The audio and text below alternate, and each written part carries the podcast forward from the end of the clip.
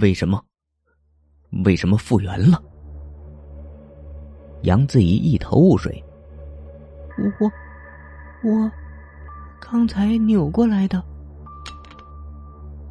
魔方从方墨的手里滚落，而方墨的胸前开始起伏不定，无法抑制内心的剧烈波动。他大口喘着气，像个哮喘病人一样。这时，扩音器的声音从楼下传来：“方墨，你跑不掉的。这个世界没有人能和我们作对。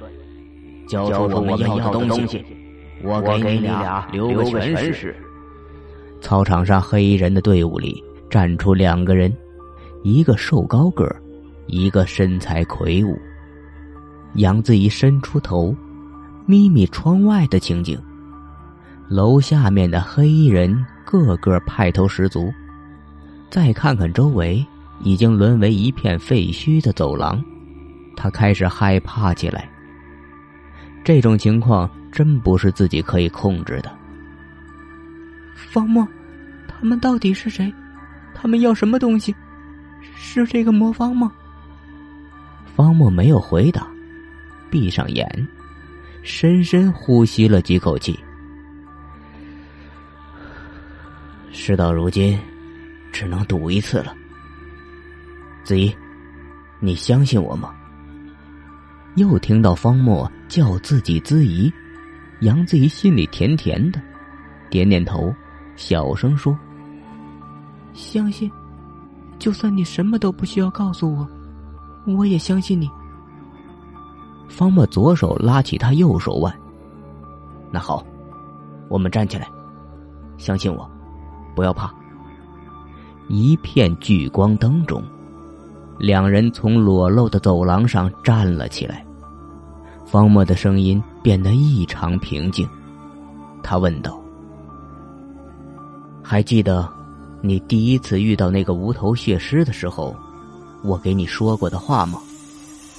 杨子怡转向方木，他的眼神凌厉有神，如两把利剑迷失的操场，好像数百个持枪的黑衣人在他的眼中不过一片稻草。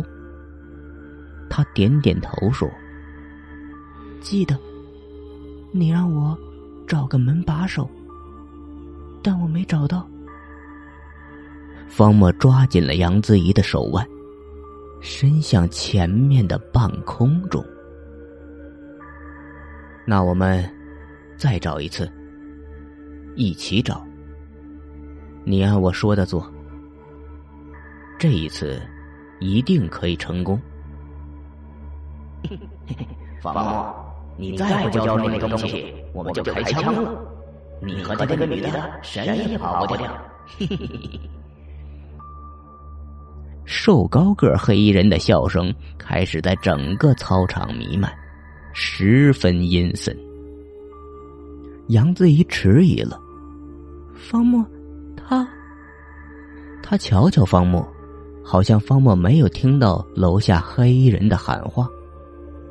方墨用舌尖舔舔牙齿，闭上眼睛说：“我们一起放轻松，一起放轻松，闭上眼睛。”闭上眼睛，什么都不要想，只想着面前有一扇门。我数到三的时候，那个门把手就会出现在你的手里，然后你用力握紧它，打开那扇门，然后睁开眼睛。